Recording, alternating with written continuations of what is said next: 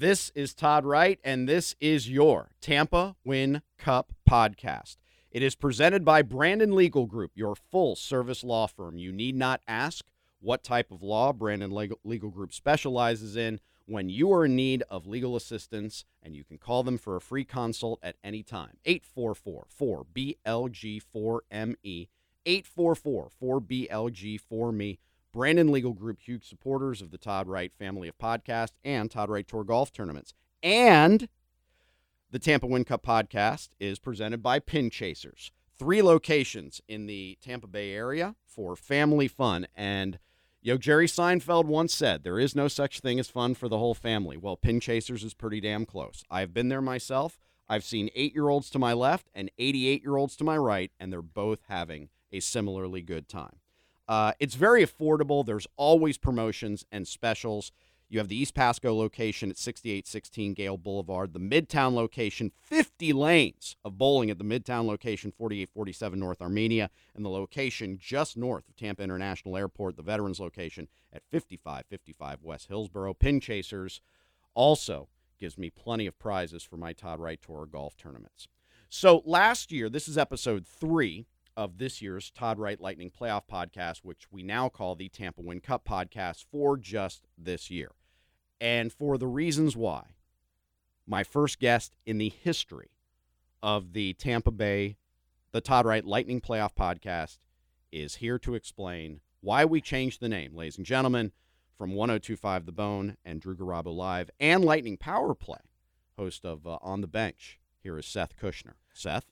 Todd, I'm very nervous, and I realized that when we had a conversation about naming this podcast the Tampa Win Cup Podcast, I kind of invited myself on it because I said I thought you were calling me to invite me on the podcast, and after we hung up, I realized that you're a solo act, Todd, and then when you just said that you don't really have any guests, I hope that I didn't force myself on your podcast. No, it's fine. Okay. It's fine because it allows me to see you.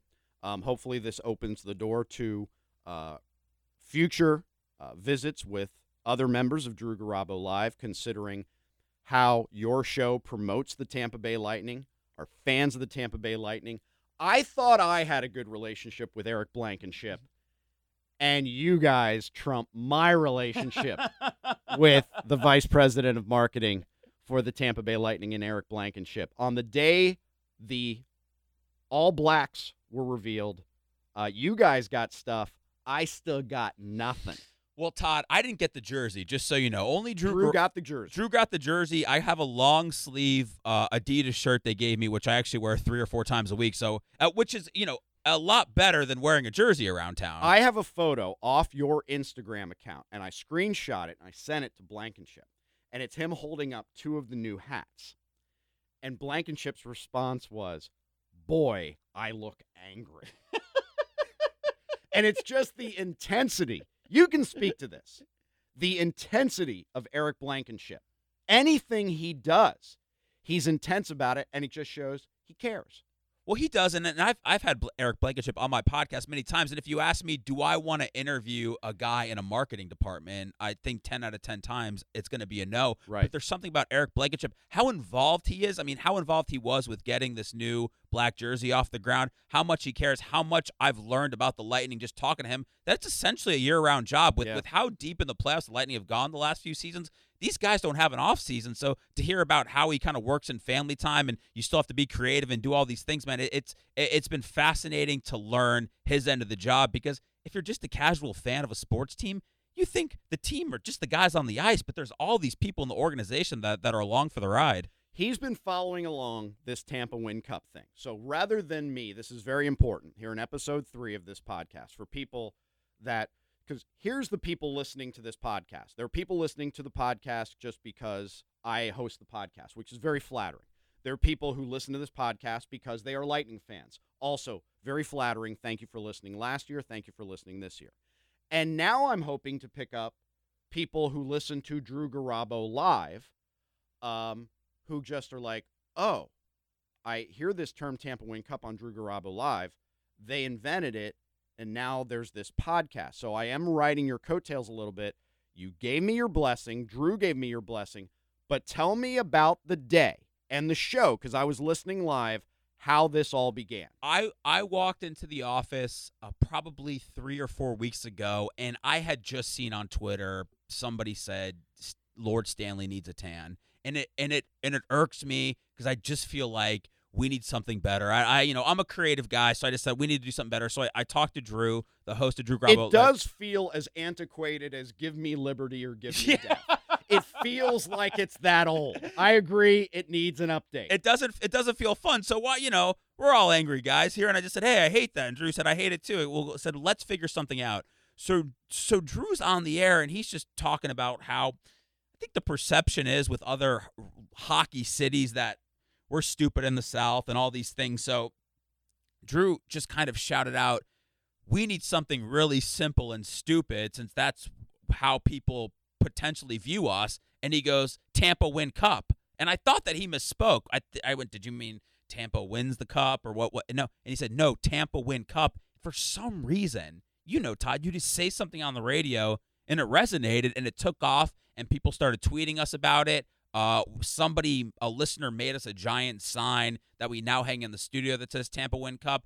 Various businesses around town, Papa John's, who I know that you've done some stuff with. I saw you post that on your Instagram today. Yes. What Papa John's was that? I'm not sure. My people haven't told me yet, but okay. I'm hoping it's the one that you do work with. But it had the back of it kind of looked like Mike Lentz's store on Waters. It was on Waters. And that's Mike Lentz's store, and Mike plays in every Todd Wright Tour golf tournament. I kind of wondered that because Mike's also a fan of everything you guys do and everything I do. Huge supporters of this. Todd Wright, I'm talking about a Papa John's billboard, and he said it looks like the Papa John's that's on Waters. I mean, you know everything about everything.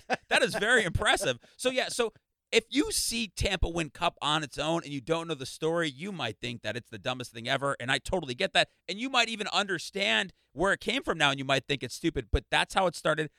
I compare it to how organic the stick carrier movement was with Justin Pawlowski. Good comparison. And eventually the Bucks embraced that. They went out to a practice, and Dirk Cutter was there, and they took pictures, and Jason Light. They invited all of those guys out there, and I feel like we're not as insane as the stick carriers, but it's just something we wanted to do, and it would be great if the Lightning embraced it. If the Lightning threw out a Tampa Win Cup hashtag, it's okay if it doesn't happen.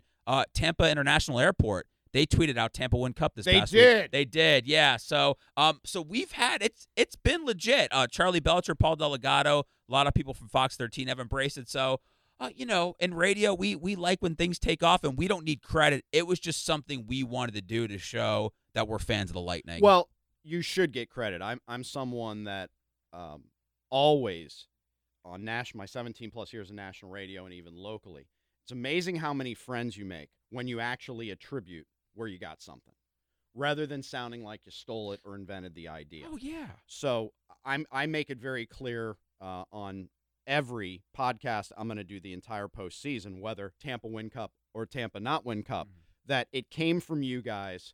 And, it's my way of, and I know we talked about this on your Lightning Power Play show as well coming up later this weekend. It's my way of giving you guys a push and riding your coattails at the same time.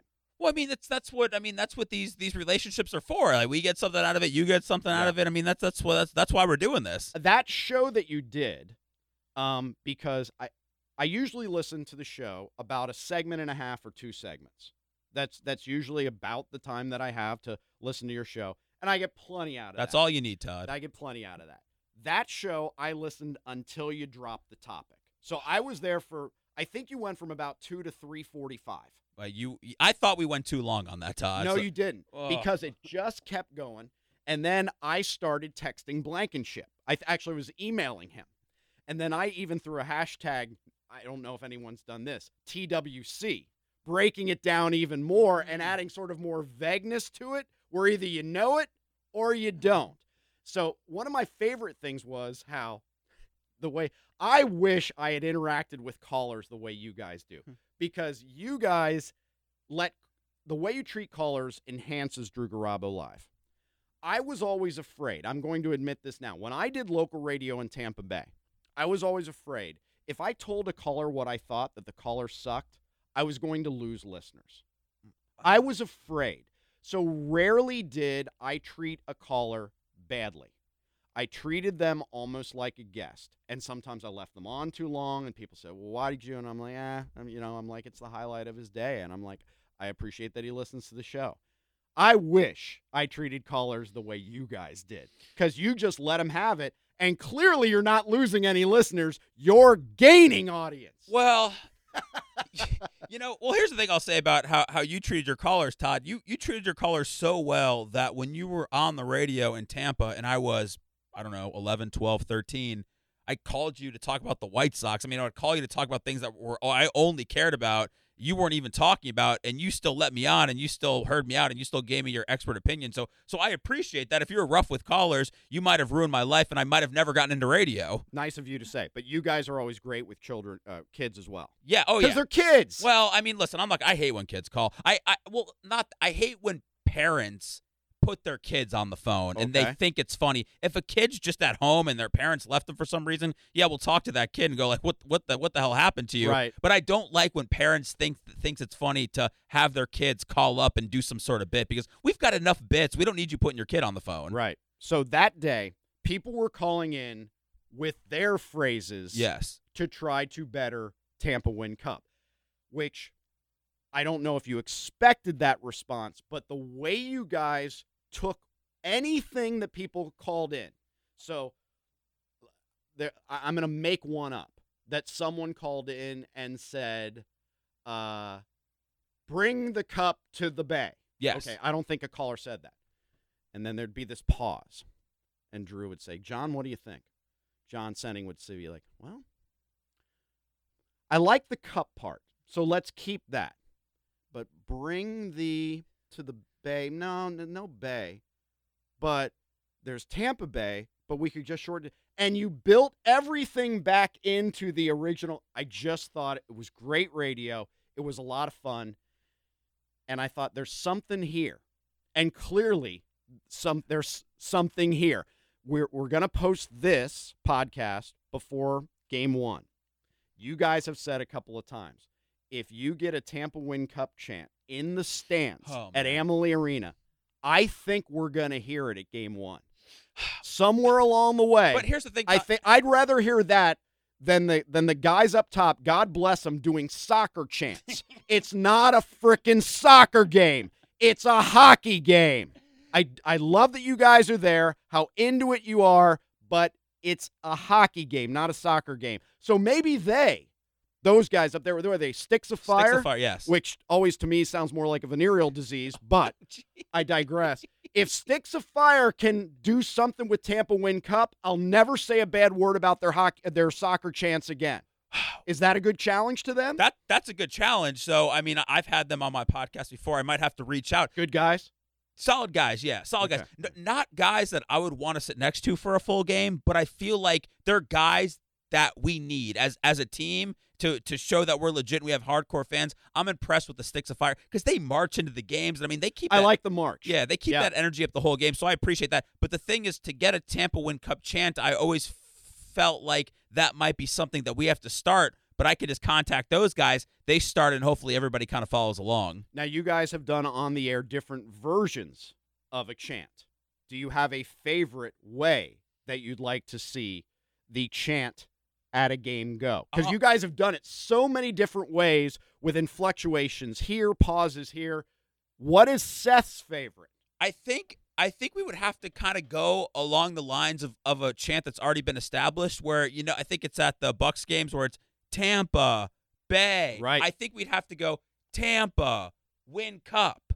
Tampa Win Cup. That's not bad. It's not bad because, yes, it is part of the history of this, because I was a kid going to those early Buck games at Tampa Stadium, back before George Michael was allegedly playing concerts there. That was another one of my favorite shows that you guys did recently, where the callers actually enhanced the show because they helped you mess with Garabo that day. Wow, I'm finding out that Todd loves all the shows that drive me absolutely crazy. Oh, that show drove you crazy?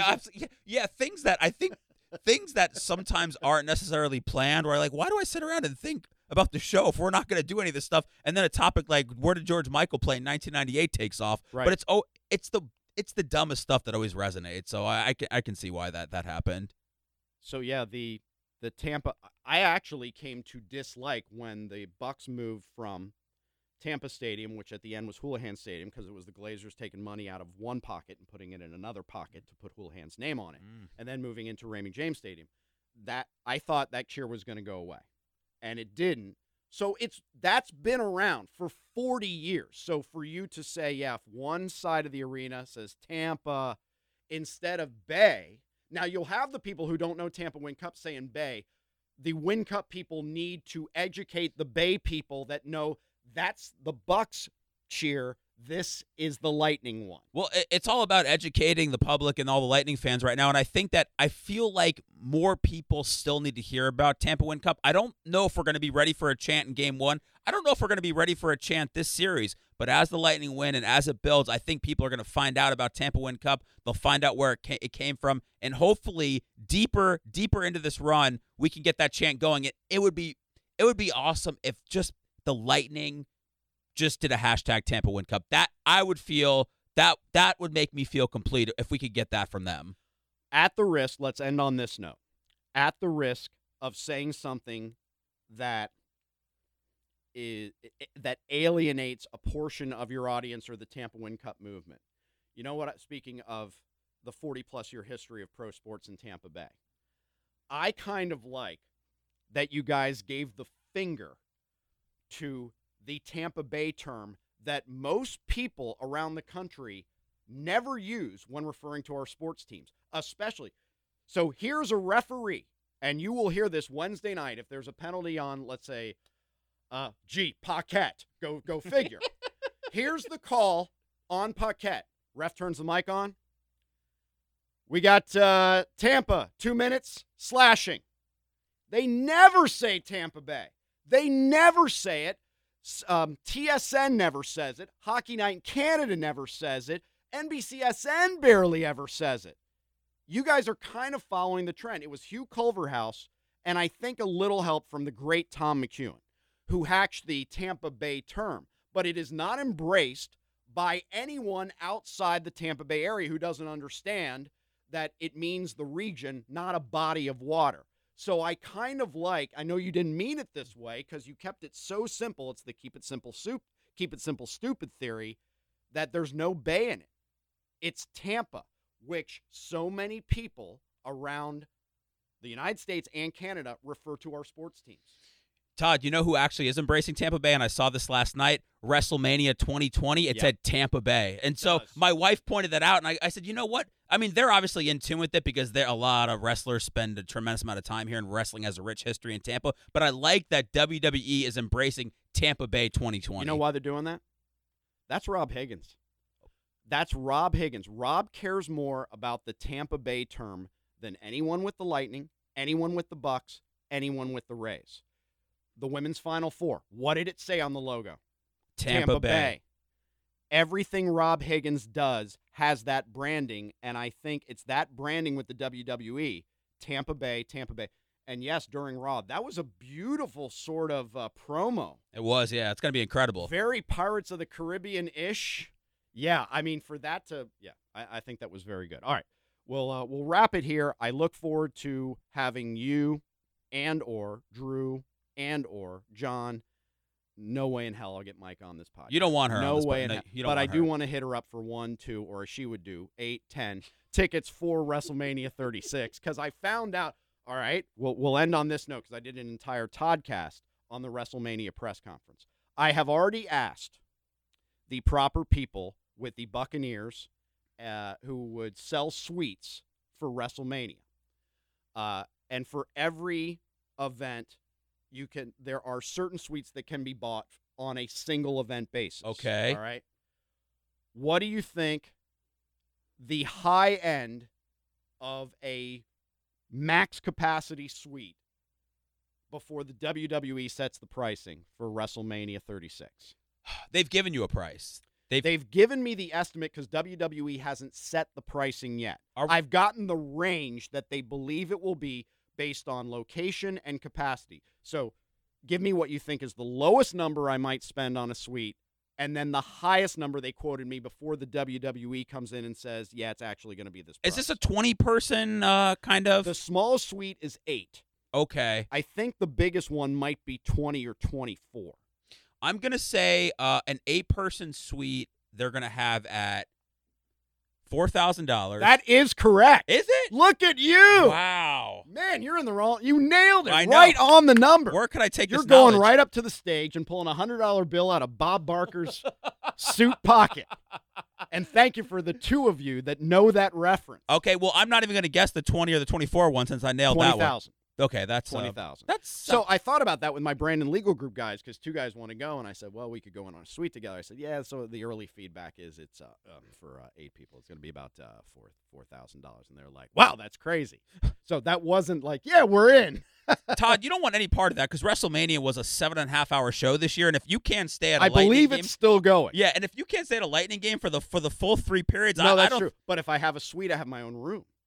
And I've gone to two previous WrestleManias, and if I'm sitting right down there on the wall or a couple rows behind Micah and Bray Wyatt and all those wonderful people, I can handle that. I can do enough bathroom breaks. And let's face it, much like in golf, there's always a joke about on the pairing sheet, it's the hot dog and a beer pairing where you leave the rope to go to the bathroom, get a hot dog and a beer because you don't want to watch any of these guys play through, and then you come back to see Mickelson or Tiger or Jordan Spieth or Dustin Johnson. There are matches at WrestleMania that are hot dog, beer, and bathroom break matches. I think they're at concerts. I'm a huge Billy Joel fan. There's one song every show that is my bathroom break for Billy Joel because I don't need to hear it. Which one, The Entertainer? No, it's Stiletto. I just don't need to hear it live. That's my bathroom break. Everybody's got to have one. Yeah, no matter how much you like. You and Drew are bigger on bands and things. Okay, so favorite band, go. Oh, man. It's a band called AFI, but I would say probably for this audience, if they're more familiar, I'd probably say, Chili Peppers are up there. Fine. Green Day. Okay. Let's say Green Day. What song is your bathroom break at a Green Day show? Because you don't want to say anything bad, but there is a song where you're like, yeah, I don't need to hear this one. I got to go. It's a short one, but I don't like Good Riddance, Time of Your Life. You know, I hope you had the time of your life. That's a shorter song, so I would probably go to the bathroom during that one or Boulevard of Broken Dreams. Yeah, and the Time of Your Life song just it kind of feels like it was played in almost like every 90s teen or rom-com. It was, yeah. It was. They ruined it. That's Seth Kushner, and I hope to have future visits with Seth or Drew or John, and listen to Drew Garabo Live every weekday afternoon, 2 to 6 on 102.5 The Bone. Thank you, Seth. Thank you, Todd. The Tampa Win Cup podcast is presented by Brandon Legal Group, your full-service law firm servicing the greater Tampa Bay area. You do not need to live nor work nor have your legal issue originate within the city limits of Brandon, Florida. To call Brandon Legal Group for a free consult, 844-4BLG-4ME, 844-4BLG-4ME. And by Pin Chasers, 3 locations of family fun. And if you don't have a family, go out to Pin Chasers. You can find one. East Pasco, 6816 Gale Boulevard, Midtown, 4847 North Armenia, the Veterans location, 5555 West Hillsboro. There are promos all the time at Pin Chasers. Even occasionally Drew Garabo shows up at Pin Chasers, and you can buy Yinglings for $1 on select nights at Pin Chasers, whether Drew is there or not. I thank Pin Chasers for their support of the Tampa Win Cup podcast and the Todd Wright Tour. We'll talk to you next time on the Tampa Win Cup podcast. Thanks for listening.